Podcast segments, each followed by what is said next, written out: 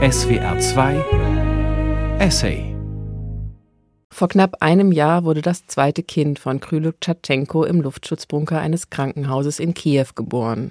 Katschenko ist Historiker und hat lange in Deutschland gelebt. Mittlerweile ist seine Familie in Deutschland. Katschenko selbst ist in Kiew geblieben und denkt in dem folgenden Essay darüber nach, ob er in den Krieg ziehen soll. Und er schildert, warum er eigentlich nicht in den Krieg ziehen will.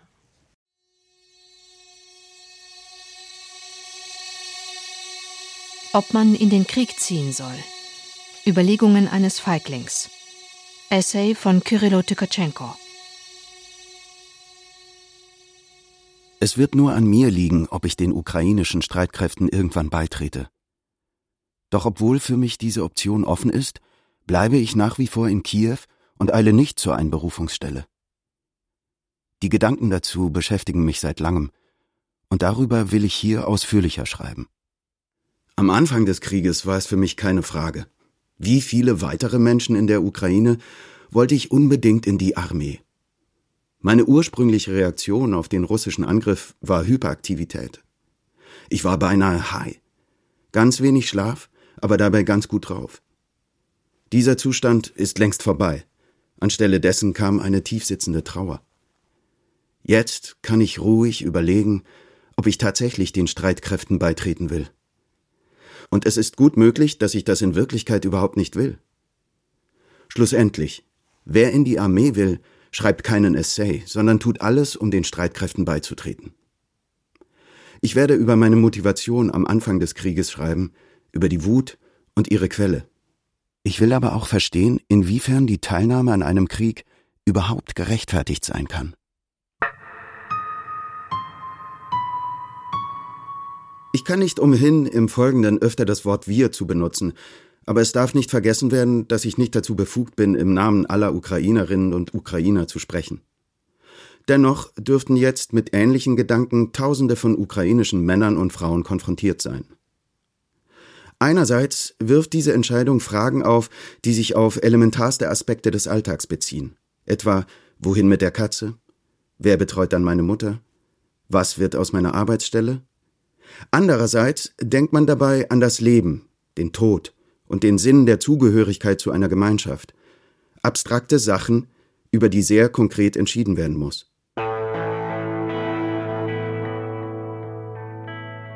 Zehn Tage nach Ausbruch des Krieges ist meine Familie aus unserer Heimatstadt Kiew in Richtung Deutschland geflohen. Vorher war es schwierig, weil unser zweites Kind Orest in der Nacht vom 25. auf den 26. Februar geboren wurde. Meine Frau wollte nicht weg, zumindest nicht ohne mich, und es war gar nicht so einfach, sie davon zu überzeugen. Gleich nach ihrer Abreise telefonierte ich mit einem Freund aus meiner Kindheit, Serhii. Serhii wohnt im Dorf Horenka, welches im Norden von Kiew liegt, ganz in der Nähe von Irpin, Butscha und Hostomel. In Horenka bin ich teilweise aufgewachsen und ich war mir ganz sicher, dass Serhii der Territorialverteidigung beigetreten war. Als meine Familie wegfuhr, waren die Reihen der Kiewer Territorialverteidigung bereits voll. Viel zu viele wollten kämpfen, ohne Beziehungen kam man nicht in die Armee. Deshalb frage ich, ob Sergei für mich einen Platz in der Miliz von Horenka finden könnte. Er meinte, das ließe sich eventuell organisieren. Bereits am nächsten Tag jedoch wurde die Miliz von den ukrainischen Soldaten aufgefordert, das Dorf zu verlassen. Die Kämpfe näherten sich. Horenka wurde beschossen. Nach einigen Tagen, in denen es mir immerhin gelingt, meinen Onkel aus Horenka rauszuholen, bevor unser altes Haus zerbombt wurde, beschließe ich, Kiew zu verlassen. Ich bekomme die Möglichkeit, in die verlassene Wohnung einer alten Freundin umzuziehen, die sich im Städtchen Ukrajinka befindet, etwa zehn Kilometer südlich von Kiew. Meine Logik ist folgende. Wenn ich schon nichts Nützliches in Kiew machen kann, will ich zumindest mein eigenes Leben schützen. In Kiew wohne ich nämlich im Norden der Stadt. In diese Richtung schauen auch die Fenster unserer Wohnung. Und die Luftlinie zwischen den russischen Stellungen und den Fenstern betrug nicht einmal zehn Kilometer. Als ich entschied, nach Ukrajinka zu fahren, war ich überzeugt, dass die russische Offensive in der Kiewer Region feststeckt und dass die Russen es kaum mehr schaffen werden, bis zu den südlichen Vororten der Hauptstadt vorzustoßen. In Ukrajinka gehe ich zur Einberufungsstelle, wo es heißt, es werde bald neue Stellen in der Territorialverteidigung geben. Ich muss abwarten, gerade fehlt es an Kalaschnikows. Es vergehen aber Wochen, bis ich tatsächlich einen Vertrag unterschreibe. Bis dahin beschränkt sich meine Teilnahme an der Territorialverteidigung darauf, Schutzgräben an der Einfahrt nach Ukrajinka zu graben, sowie beim Transport von Betonblöcken für Befestigungsanlagen zu helfen. Es vergehen weitere Wochen. Es ist schon Mitte April und ich erfahre, dass mein Vertrag von dem Vorgesetzten der lokalen Territorialverteidigung immer noch nicht unterschrieben ist und dass die Chancen dafür gering sind. Aus dem Norden von Kiew sind die Besatzer bereits vertrieben und ich entscheide mich, in die Hauptstadt zurückzukehren. Warum wollte ich denn an die Waffe? Das ist etwas, was ich nie wollte. Etwas, zu dem ich mich heute immer noch innerlich überwinden muss. Ich würde zwar nicht behaupten, ich wäre ein überzeugter Pazifist, aber noch vor zehn Jahren träumte ich von einer Ukraine, die gar keine Truppen mehr besitzt. Jemand, der vor 15 Jahren behauptet hat, Russland könne die Ukraine militärisch angreifen, wurde von allen als ein Narr angesehen. Vor dem ersten russischen Überfall 2014 konnte die Ukraine fast als ein Musterbeispiel für jeden Pazifisten gelten. Freiwillige Abgabe von Atomwaffen, Bündnisfreiheit, keine funktionsfähige Armee. Es handelte sich um eine Gesellschaft, die auf den Krieg kaum vorbereitet war. Was im Frühjahr 2014 geschah, war deshalb für uns der größte Schock seit Jahrzehnten. Weder meine eigene Generation noch die Generation meiner Eltern kannte den Krieg oder etwa ein gewaltsames Vorgehen gegen Demonstranten. Auf Demonstranten wurde woanders geschossen. Es geschah irgendwo weit weg und wir kannten es nur aus dem Fernsehen. Dass so etwas bei uns passieren könnte, war unvorstellbar. Der Maidan, der Platz der Unabhängigkeit in Kiew, war schon seit Jahrzehnten ein Ort für friedliche Revolutionen und Proteste. Die bekanntesten Beispiele sind die Proteste während des Zusammenbruchs der Sowjetunion 1990 bis 1991 und die während der Orangenen Revolution 2004 bis 2005. Es gab auch kleinere und nicht immer erfolgreiche Protestwellen, die jedoch alle etwas gemeinsam hatten. Egal wie schlimm die Lage in der Ukraine in wirtschaftlicher oder politischer Hinsicht seit der Erklärung der Unabhängigkeit war, die Bürger des Landes wussten, dass sie ein Recht auf Protest hatten. Und zwar nicht nur in der Hauptstadt, sondern auf den zentralen Plätzen von Städten im ganzen Land. Man kann hier von einer Tradition des Protestes sprechen, die auf die jeweiligen politischen Voraussetzungen reagierte, gesellschaftlich legitimiert war und für die es eingespielte Mobilisierungs- und Organisationsformen gab. Das Ganze basierte auf einem unausgesprochenen Vertrag zwischen der Gesellschaft und den Machthabern. Der Protest verläuft friedlich, dafür setzen die Polizisten keine Feuerwaffen gegen die Demonstranten ein. Die Voraussetzung dafür war, dass die unabhängige Ukraine zumindest eine Halbdemokratie darstellte, in der es auch in den dunkelsten Perioden eine freie Presse und unabhängige Parteien gab, in der, wenn auch manchmal durch Manipulation beeinflusst, jedoch grundsätzlich freie Wahlen und Machtwechsel stattfanden. Im Herbst 2013 war die schwache ukrainische Demokratie durch Etablierung einer offenen Diktatur bedroht wie nie zuvor. Der durch eine freie Wahl an die Macht gekommene Präsident Janukowitsch bat Russland um Unterstützung und ließ auf Demonstranten schießen. Der Maidan gewann trotzdem. Janukowitsch floh nach Russland. Doch der Preis dafür war hoch. Es starben mehr als 50 Demonstranten.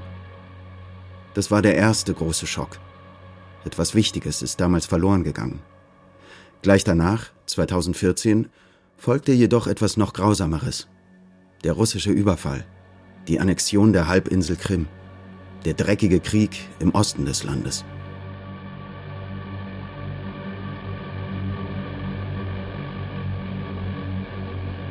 Dabei war unsere Freiheit ein Novum und zu diesem Zeitpunkt kaum eine Generation alt. Als ich zur Schule gegangen bin, begann in der Sowjetunion der Prozess einer radikalen Demokratisierung in Form der Perestroika. Am Ende erlangte die Ukraine ihre Unabhängigkeit und wurde zu einer Demokratie. Auch wenn diese sehr fragil und durch ein hohes Maß an Korruption gelähmt war, handelt es sich aus historischer Perspektive um eine beispiellose Errungenschaft. Etwas wie funktionierende demokratische Institutionen besaßen wir seit Jahrhunderten nicht mehr.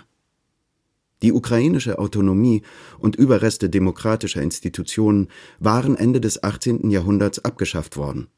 Gleichzeitig wurde die Leibeigenschaft wieder eingeführt. Mag unglaubwürdig klingen, stimmt aber. Die in Deutschland größtenteils unkritisch wahrgenommene Zarin Katharina II. war dafür verantwortlich. Der überwiegende Teil der heutigen Ukraine stand unter der Herrschaft russischer Zaren. Nach der Revolution von 1917 endete der Zarismus, doch das politische System, das sich danach etablierte, war noch repressiver und brutaler als die späte Phase des Zarenreichs. Die Leidensgeschichte begann jedoch schon viel früher. So leitet sich der Begriff Sklave von Slaven ab. Bereits in der Antike waren so viele Sklaven slawischer Herkunft, dass dieses Ethnonym sich zu einer generalisierenden Bezeichnung von geknechteten Menschen etablierte. Der Buchstabe K wurde dazwischen geschoben, weil die griechische Sprache eine direkte Verbindung von S und L nicht duldete.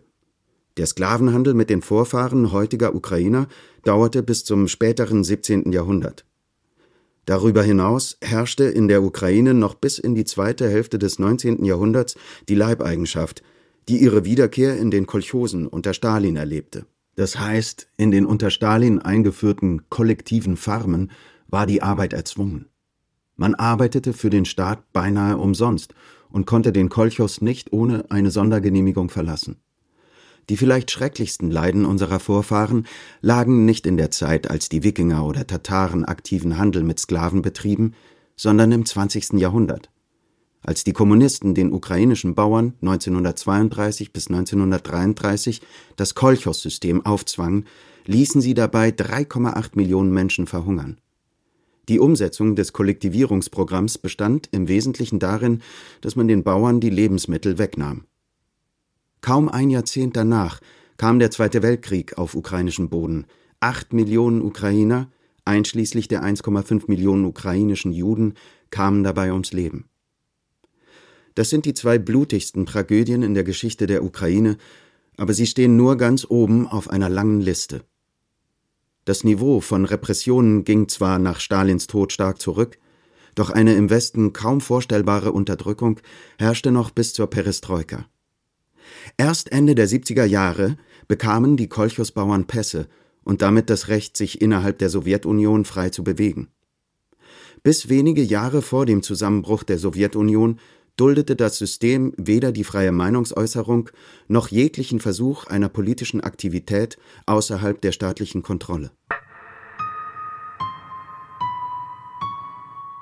Ich bin ein Intellektueller, so soll es nicht verwundern, dass mir insbesondere die Freiheit der Meinungsäußerung am Herzen liegt und mir die Gefahr, dass eine kulturelle Unterdrückung wiederkehrt, Sorgen bereitet. Der vielleicht bedeutendste ukrainische Dichter des 20. Jahrhunderts, Vasil Stus, starb in einem Straflager, als ich fünf Jahre alt war. Ich habe zwei ältere Freunde, die spätsowjetische Repression am eigenen Leib erfahren haben. Der eine wurde aus der Universität geworfen, weil er mit Freunden eine literarische Zeitung herausgab, welche nun wirklich nichts mit Politik zu tun hatte. Der andere übersetzte Paul Celan und Robert Musil und wurde mehrmals vom KGB verhaftet und verprügelt. Wie gesagt, kenne ich die beiden Menschen nicht aus den Geschichtsbüchern oder Dokumentarfilmen, sondern ganz persönlich. Die Geschichte einer jahrhundertelangen Unfreiheit ist von mir nur eine Generation entfernt.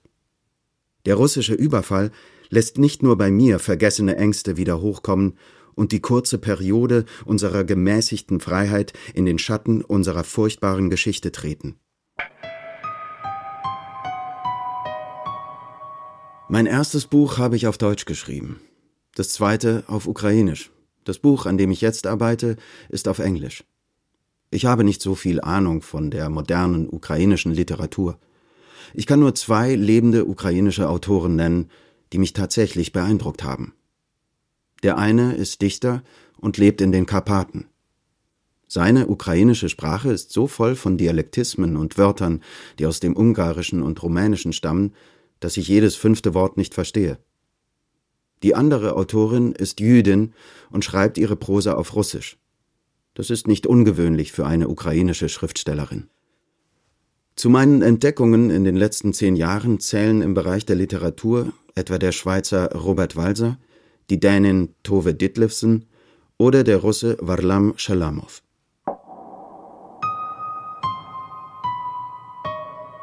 Geprägt hat mich vor allem die Literatur und Philosophie, die mir etwas sagt und die zu mir spricht, unabhängig von ihrer Herkunft. Die Tatsache, dass es darunter besonders viele russisch- oder deutschsprachige Dichter gibt, erklärt sich vor allem dadurch, dass ich diese im Original lesen konnte. Ich habe auch wenig Ahnung von der ukrainischen populären Musik und muss gestehen, dass ich bis heute noch so gut wie nichts anderes als amerikanischen Gangster-Rap höre. Was neue ukrainische Kinoproduktionen anbelangt, so bin ich auch nicht wirklich auf dem Laufenden, selbst wenn in diesem Bereich in der letzten Zeit einiges Sehenswerte entstanden sein soll. Es gab in meinem Leben auch eine ziemlich lange und wirklich schöne Periode, die ich außerhalb der Ukraine verbrachte, nämlich in Deutschland.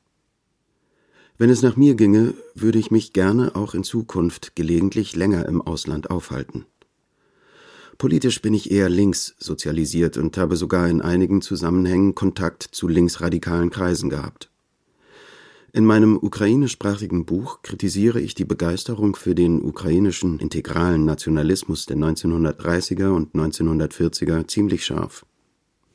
Die Konzentration auf die historische Opferrolle der Ukrainer, die viele ukrainische Historiker vertraten, empfand ich immer nur als ermüdend. Schließlich habe ich meine Frau nicht nach ethnischen Kriterien ausgesucht, und mit meinem Sohn, der bis zum Anfang des Krieges in Kiew lebte, spreche ich Deutsch.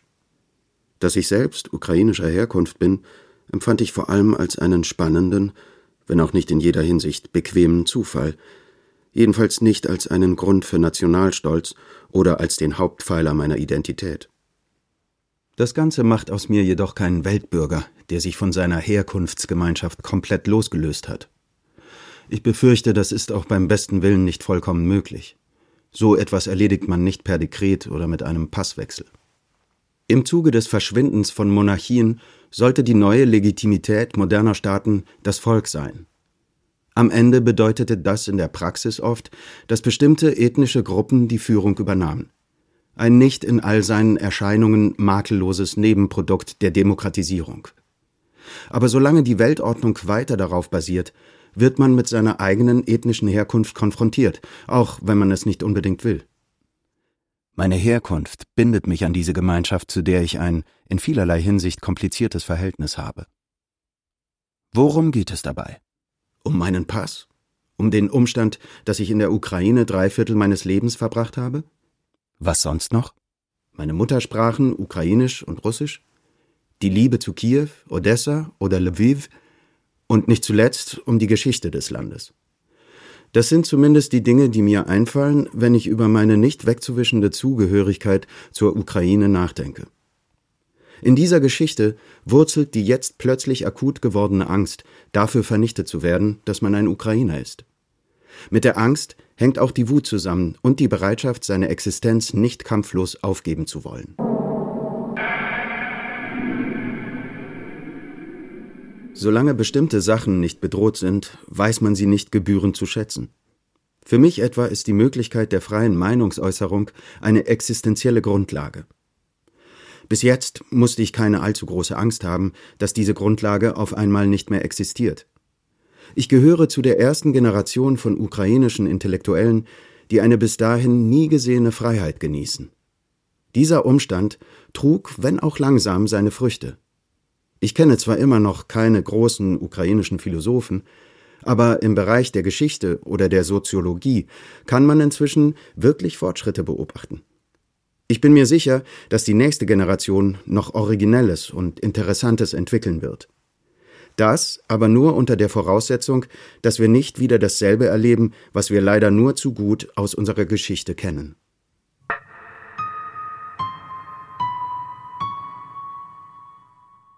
Der bekannteste ukrainische Dichter ist Taras Schewtschenko.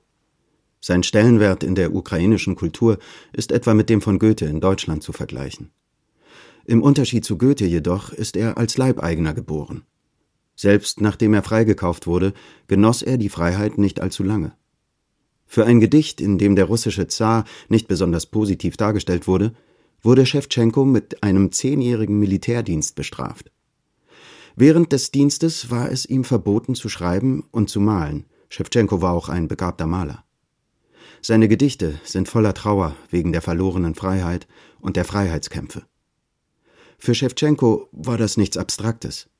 Die Leibeigenschaft war im Fall von Schewtschenko nur eine Generation vorher wieder eingeführt worden. Sein Großvater konnte noch lesen und schreiben, seine Eltern schon nicht mehr. Als Schewtschenko ein Kind war, lebten noch Menschen, die aus persönlicher Erfahrung über den letzten brutal niedergeschlagenen Bauernaufstand berichten konnten. Die Figur Schewtschenkos ist in dieser Hinsicht paradigmatisch für die ukrainische Kultur. Es handelt sich um ein wiederkehrendes Muster. Kaum entwickelte sich die ukrainische Literatur, folgte das zaristische Verbot, Bücher in ukrainischer Sprache zu drucken. Kaum genießen die ukrainischen Kulturschaffenden eine Erleichterung während des Tauwetters unter Chruschtschow, kommt diese zu einem abrupten Ende unter Brezhnev und mehrere Kulturschaffende müssen ins Straflager. Die vielleicht produktivste Generation in der Geschichte der ukrainischen Kultur heißt erschossene Wiedergeburt. Es handelt sich um die 1920er Jahre mit ihrer avantgardistischen Vielfalt. Erschossen wurde diese Generation wortwörtlich in den 1930er Jahren unter Stalin.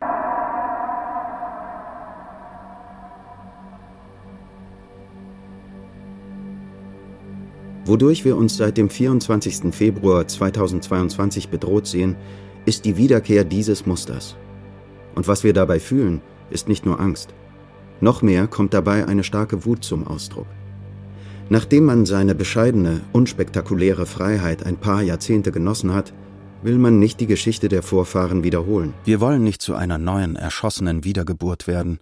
Es darf nicht sein, dass wir mal wieder wehrlos abgeschlachtet werden. Viel lieber werden wir zu einer entschlossenen und sich mit allen Mitteln wehrenden, zu einer zurückschießenden Wiedergeburt.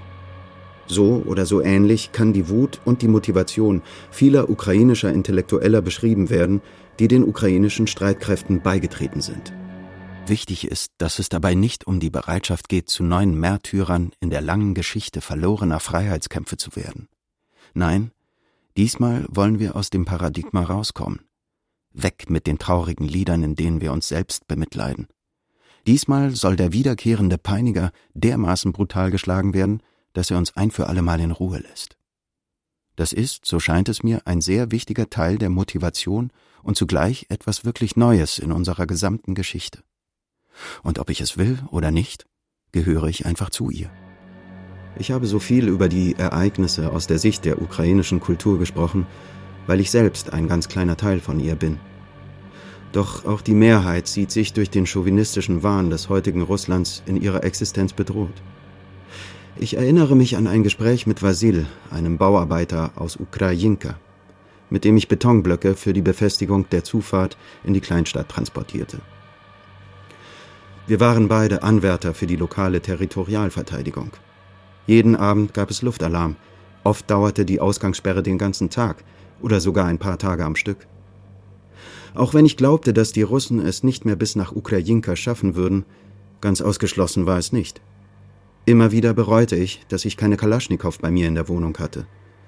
Nicht, dass ich davon ausging, ich würde viele russische Soldaten töten, falls sie doch bei mir im Hof auftauchten.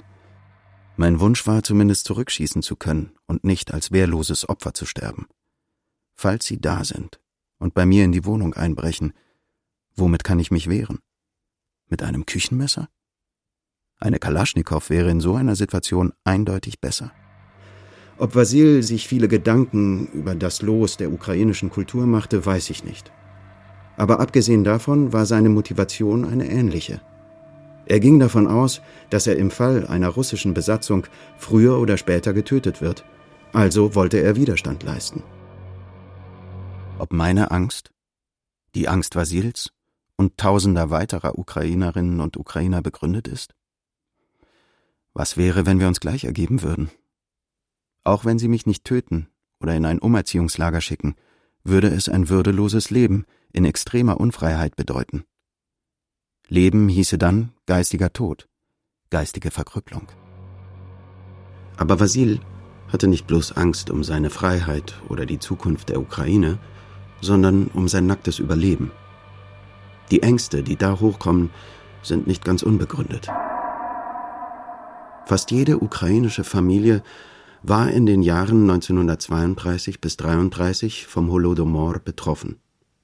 Ähnlich war es im Zweiten Weltkrieg, als Nationalsozialisten planten, die Ukraine in ihre größte Kolonie zu verwandeln, die Mehrheit der Ukrainer dabei auszuhungern und nur einen Teil als Sklaven am Leben zu lassen.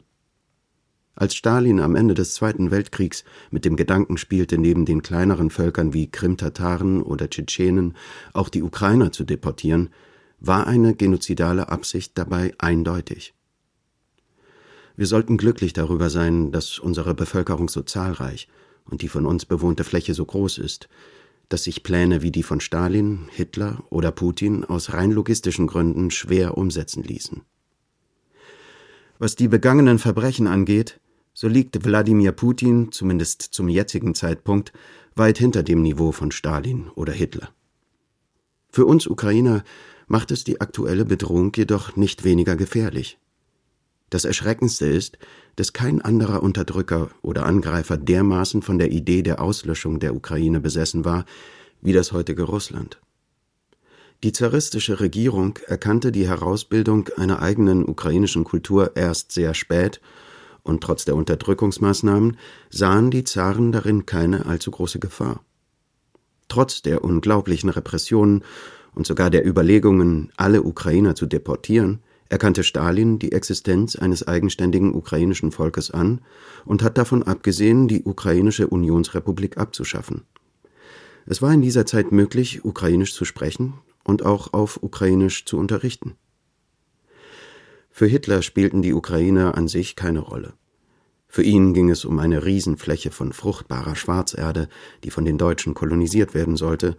Welche Gattung von Slawen diese besiedelte, war dabei völlig belanglos. Im Unterschied dazu ist die Ukraine für Putin eine wahre Obsession.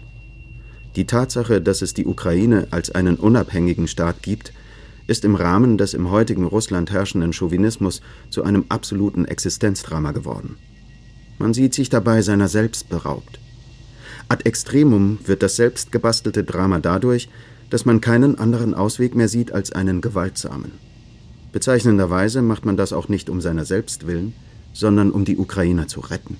Aufgrund der Manipulation finsterer Mächte sind die letzteren von ihrer natürlichen russischen Identität abgekehrt.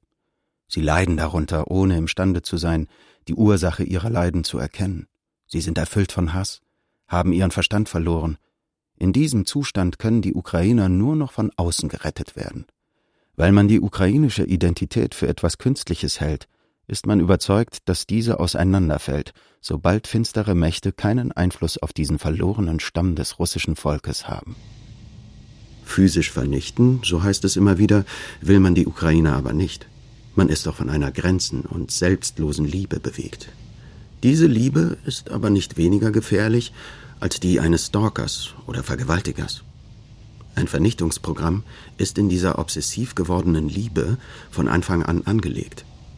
Auch wenn es Russland gelungen wäre, die Ukraine blitzartig zu besetzen, und wenn es keinen bewaffneten Widerstand gegeben hätte, kann die russische Liebe zur Ukraine früher oder später in eine physische Massenvernichtung umschlagen. Die intimsten Gefühle des russischen Peinigers sind viel zu beleidigt, die Obsession zu groß. Er würde nicht mal einen Vorwand brauchen, um mit der Tötung von abertausenden Ukrainern anzufangen. So oder so ähnlich kann die Motivation des russischen Chauvinismus umschrieben werden, und es handelt sich hierbei nicht um etwas Eingebildetes. Wladimir Putin hat wie viele weitere russische Politiker schon mehrmals die Idee geäußert, dass es die Ukrainer eigentlich nicht gibt. Das Gegenteil ist seiner Meinung nach Schein und Illusion, die er mit seinem Krieg zu korrigieren versucht. Das russische Vorgehen, einschließlich der Filtrationslager, der Umsiedlung von Hunderttausenden von Ukrainern nach Russland, der Verschleppung von ukrainischen Kindern und der Ausrottung der ukrainischen Sprache in den besetzten Gebieten, erfüllen die Kriterien eines Genozids. Wenn Russland mehr und vor allem genauere Raketen hätte, wenn der Westen die Ukraine nicht mit der Lieferung von Luftabwehrsystemen unterstützt hätte, würden jetzt hier Hunderttausende von Menschen erfrieren, was kein Naturereignis wäre, sondern das Ergebnis von den gezielten Handlungen Russlands. Zum Glück ist es ein milder Winter. Mitte Januar waren es 11 Grad plus, während die Temperaturen normalerweise um diese Zeit unter 10 Grad minus liegen. Meine Interpretation des im heutigen Russland herrschenden Chauvinismus mag für manche übertrieben erscheinen, mancher kann auch heute den genozidalen Aspekt des russischen Angriffskrieges noch immer nicht nachvollziehen. Das Experiment, inwiefern unsere Befürchtungen berechtigt sind, wollen wir mit uns jedenfalls nicht machen lassen. Wir wollen uns nicht ergeben, um zu prüfen, ob sie uns nur ein bisschen oder doch in Massen töten wollen. Aber abgesehen davon, selbst wenn 99 Prozent der Ukrainer die russische Herrschaft überleben würden, so haben sie, also nicht nur die dünne Schicht der ukrainischen Intelligenzia, viel zu verlieren.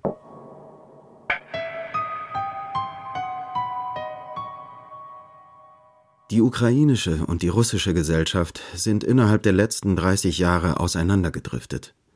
Nicht nur die politische Struktur, also die Möglichkeit, den Präsidenten und das Parlament frei zu wählen, unterscheidet uns.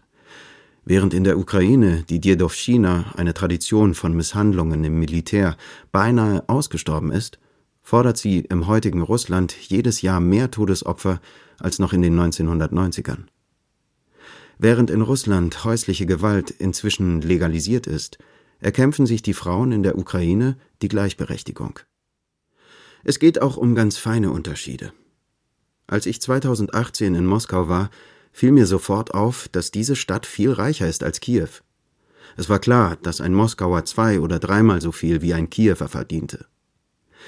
Nichtsdestotrotz merkte ich, dass Menschen in der russischen Hauptstadt viel eintöniger gekleidet sind, weniger bunt, modisch oder ausgefallen im Vergleich zu Kiew. Aber auch mit dem Geld, oder genauer gesagt damit, wie es im Land verteilt wird, stimmt in Russland etwas nicht. Moskau selbst ist genauso gepflegt wie jede beliebige europäische Hauptstadt. Man muss nach der letzten Moskauer U-Bahn-Station aber nur ein paar Kilometer weiterfahren, um die Unterschiede zu bemerken. Die Straßen sind nicht mehr so gut. Mit Erstaunen betrachtete ich ein zweistöckiges Haus, das bewohnt war, aus Holz. Und es handelte sich dabei nicht um ein historisches Gebäude, das seit Jahrhunderten gepflegt wird, sondern das Haus bestand aus rohen Holzbalken, und hatte etwas Barackenähnliches. So etwas kenne ich aus der Ukraine nicht. Während in der ärmeren Ukraine 4,1 Prozent der Bevölkerung keinen Zugang zu Toiletten haben, die minimalen hygienischen Anforderungen entsprechen, sind es in Russland 27,8 Prozent. Die Zahlen sind aus dem Jahr 2018. Laut den durch ukrainische Sicherheitsdienste abgefangenen Telefonaten wunderten sich die überwiegend aus den ärmeren Regionen Russlands stammenden Soldaten öfter darüber, dass einfache ukrainische Dörfer asphaltiert oder zentral beleuchtet sind. Das, was die Soldaten in der Ukraine stahlen und nach Hause schickten, waren gebrauchte Waschmaschinen oder Staubsauger.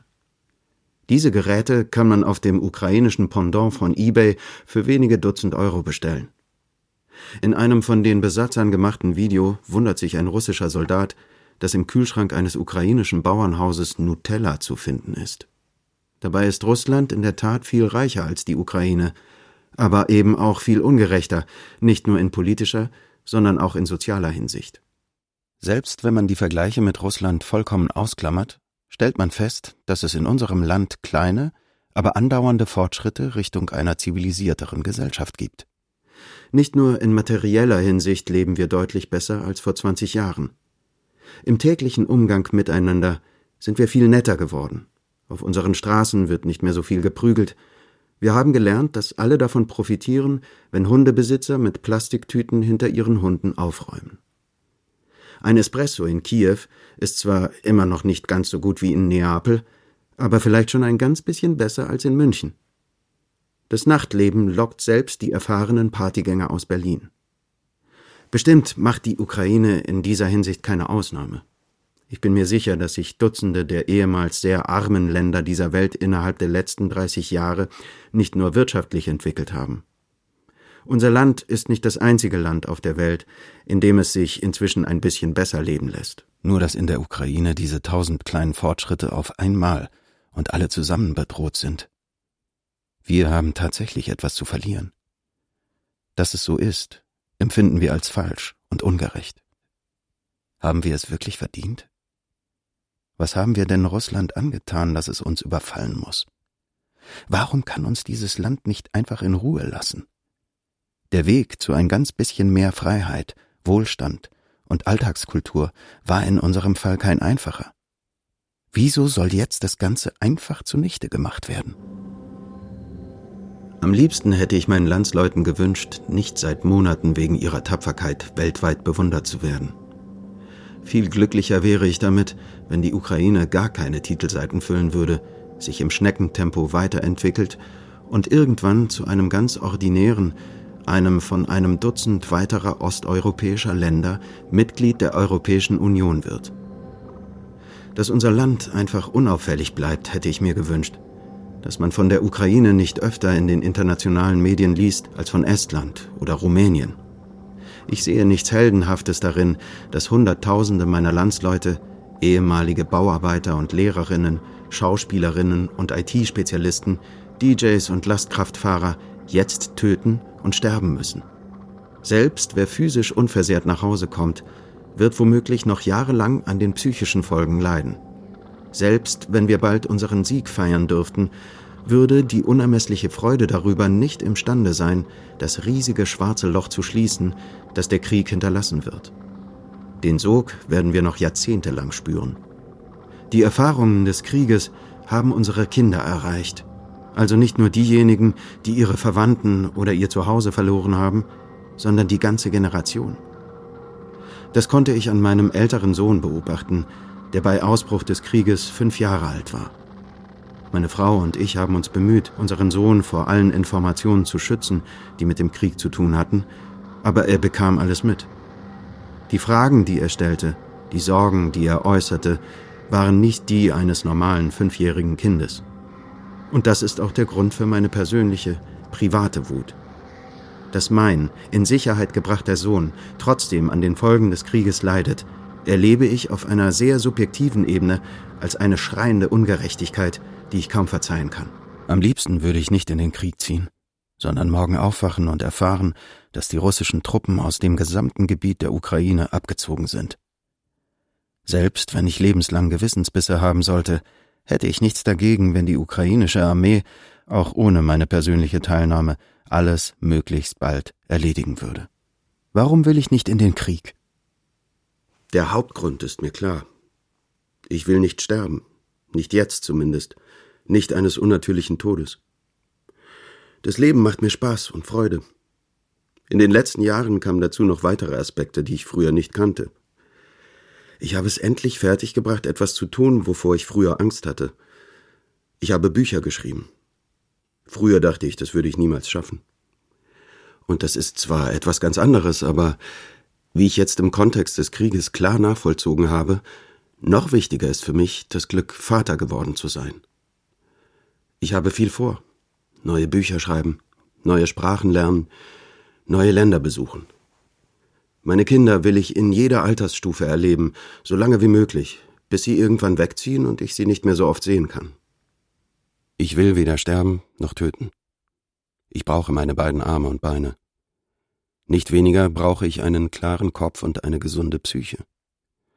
Ich wünsche mir dasselbe, was sich alle Ukrainer wünschen. Einfach von Russland in Ruhe gelassen zu werden. Damit ich wieder ruhig lesen und schreiben kann. Damit ich das Versprechen, das ich meinem Sohn letztes Jahr gegeben habe, einhalten kann. Dass wir nächsten Sommer unbedingt ein Schlauchboot kaufen um damit auf einem See in der Nähe zu fahren. Erstaunlicherweise konnte ich mich bei den Gedanken an die Notwendigkeit meiner eigenen Teilnahme am Krieg von meinen ungeschriebenen Büchern relativ leicht verabschieden. Es ist zwar etwas absolut Wichtiges für mich, noch mehr zu veröffentlichen, und für einen Wissenschaftler bin ich noch jung.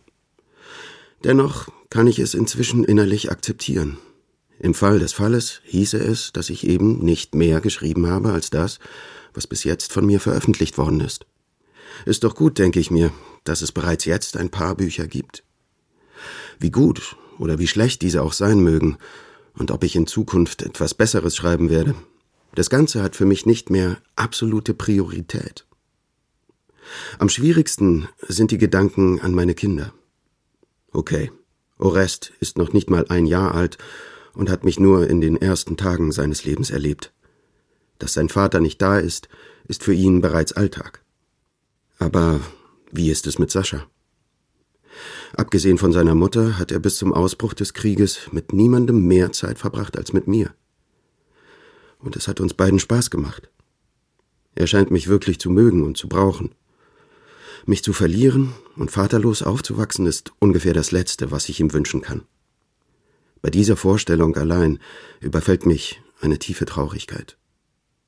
Warum muss ich trotzdem überlegen, ob es nicht meine Pflicht wäre, den ukrainischen Streitkräften beizutreten? Der Maßstab für eine möglichst emotionslose, rationale Entscheidung, an den ich dabei unausweichlich denken muss, ist der kategorische Imperativ von Immanuel Kant. Ich bin kein Kant-Kenner und es ist zehn oder fünfzehn Jahre her, dass ich die Grundlegung zur Metaphysik der Sitten bzw. die Kritik der praktischen Vernunft gelesen habe. Es geht mir aber nicht um die Expertise im Bereich der Kantschen Moralphilosophie, sondern um deren Anwendung im Fall einer konkreten Entscheidung, die ich nun treffen muss. Aus welchen Gründen auch immer hat es sich bei mir so ergeben, dass ich dabei nicht an die Bibel, Konfuzius oder die Hinterlassenschaft eines Schriftstellers sondern eben an den kategorischen Imperativ denken muss. Wenn ich mich richtig erinnere, soll die Maxime meiner Handlung eine solche sein, dass sie gleichzeitig zu einem allgemein gültigen moralischen Gesetz werden kann.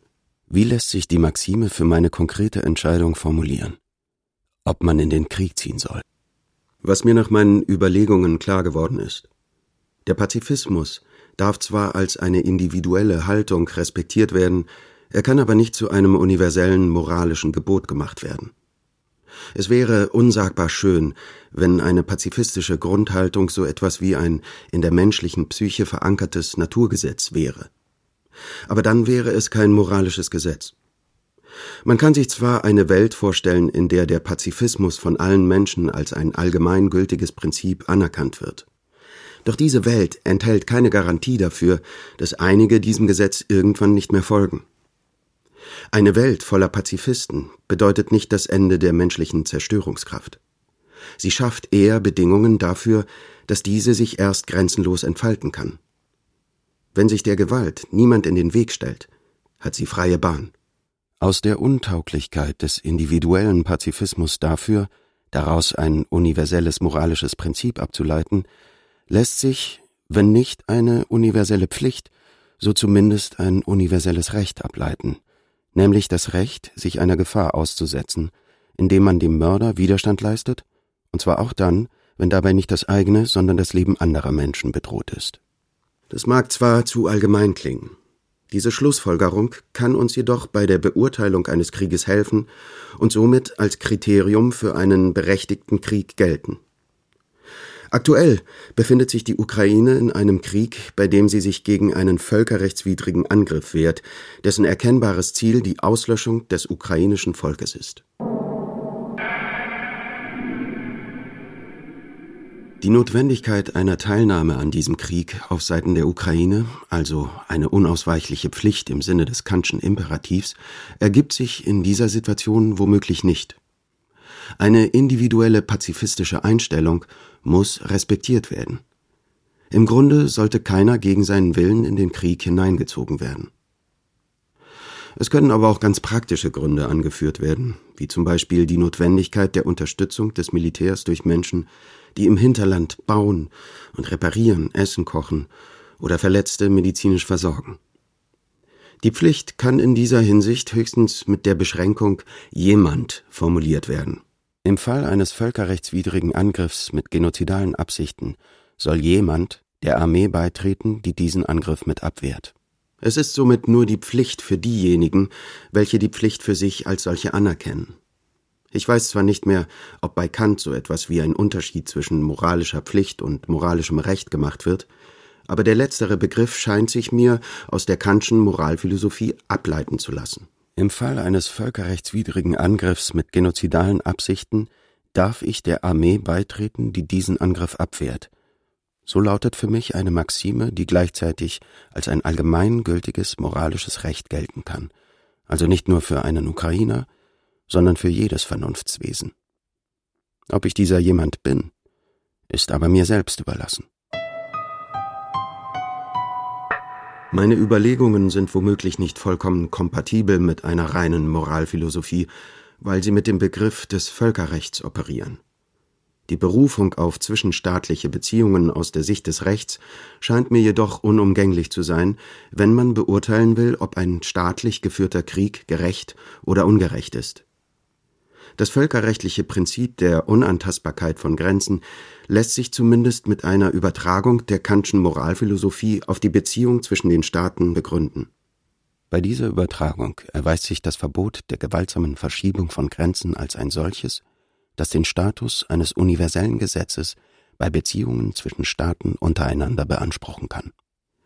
Die Existenz von Nationalstaaten in den bestehenden Grenzen ist durch viele kontingente Faktoren bedingt und lässt sich somit höchstens teilweise durch ethische Prinzipien begründen.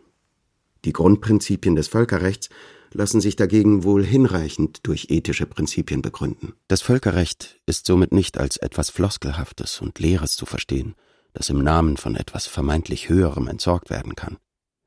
Wer sich vom Völkerrecht im Namen der Moral verabschiedet, verabschiedet sich auch von der Moral.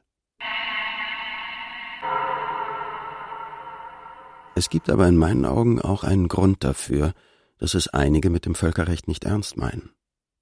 Sei es das heutige Russland mit seinem Angriff auf die Ukraine, seien es manche Pazifisten, die mit russischen völkerrechtswidrigen Annexionen einverstanden sind. Im Unterschied zum nationalen Recht ist die Einhaltung des Völkerrechts primär vom guten Willen einzelner Staaten abhängig. In einem Nationalstaat gibt es nicht nur Gesetze, sondern auch Gerichte, deren Urteile bindend sind. Es gibt das staatliche Monopol auf Gewalt, das dafür sorgt, dass Gesetze eingehalten und gerichtliche Urteile durchgesetzt werden. Auf der Weltbühne dagegen gibt es kaum etwas Vergleichbares. Neben vielen weiteren wichtigen internationalen Abkommen hat Russland mit seinem Angriff auf die Ukraine gegen die Gründungscharta der Vereinten Nationen verstoßen. Trotzdem darf Russland im Sicherheitsrat der UNO bleiben und somit jede Entscheidung der Organisation erfolgreich blockieren. Die Vereinten Nationen sind demnach keine Organisation, die für die Einhaltung des Völkerrechts sorgen kann. Was der russische Überfall demonstriert hat, ist, dass die Weltgemeinschaft im Prinzip in einem rechtsfreien Raum existiert. Eigentlich sollte es ein Skandal sein, und es ist gut möglich, dass unsere Nachkommen unsere Epoche als barbarische Zeiten ansehen werden. Ob das so kommt, hängt aber von uns ab. Auch wenn das Schaffen einer überstaatlichen Struktur, für welche die einzelnen Nationalstaaten erhebliche Teile ihrer Souveränität abtreten müssten, heute utopisch erscheinen mag, sprechen alle rationalen Gründe dafür, dass diese Struktur notwendig ist. Und zwar nicht nur, damit Eroberungskriege und Genozide in der Zukunft unmöglich gemacht werden. Eine partielle Übertragung des Gewaltmonopols von vielen nationalen auf eine internationale Ebene kann der erste Schritt für eine bessere Welt auch in anderen Bereichen sein. Der langsame Ausbau eines internationalen Haushalts, bindende wirtschaftliche, soziale und medizinische Normen und Standards und eine uneingeschränkte Bewegungsfreiheit. Es wäre eine Welt, in der man sich nicht mehr an seine Gemeinschaft gebunden fühlen muss, weil diese von Auslöschung bedroht ist. Es wäre eine Welt, in der man sich nicht nur in der Theorie Weltbürger nennen könnte, sondern auch handfeste praktische Gründe haben würde, sich als solcher zu fühlen. Ich bin fest davon überzeugt, dass dieses neue Zeitalter eintreten wird. Bis dahin aber werden noch Millionen von Menschen, die eigentlich nur in Frieden leben wollen, mit Situationen konfrontiert, in denen sie entscheiden müssen, ob sie in den Krieg ziehen. Wie ich wie Hunderttausende von Ukrainerinnen und Ukrainern es heute tun müssen.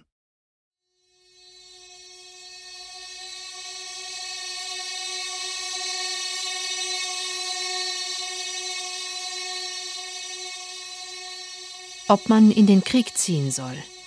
Überlegungen eines Feiglings. Essay von Kyrillo Tykatschenko. Sprecher Jan Bluthardt.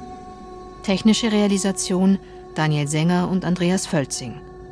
Regie Nicole Paulsen. Redaktion Mareike Magel. Produktion Südwestrundfunk 2023.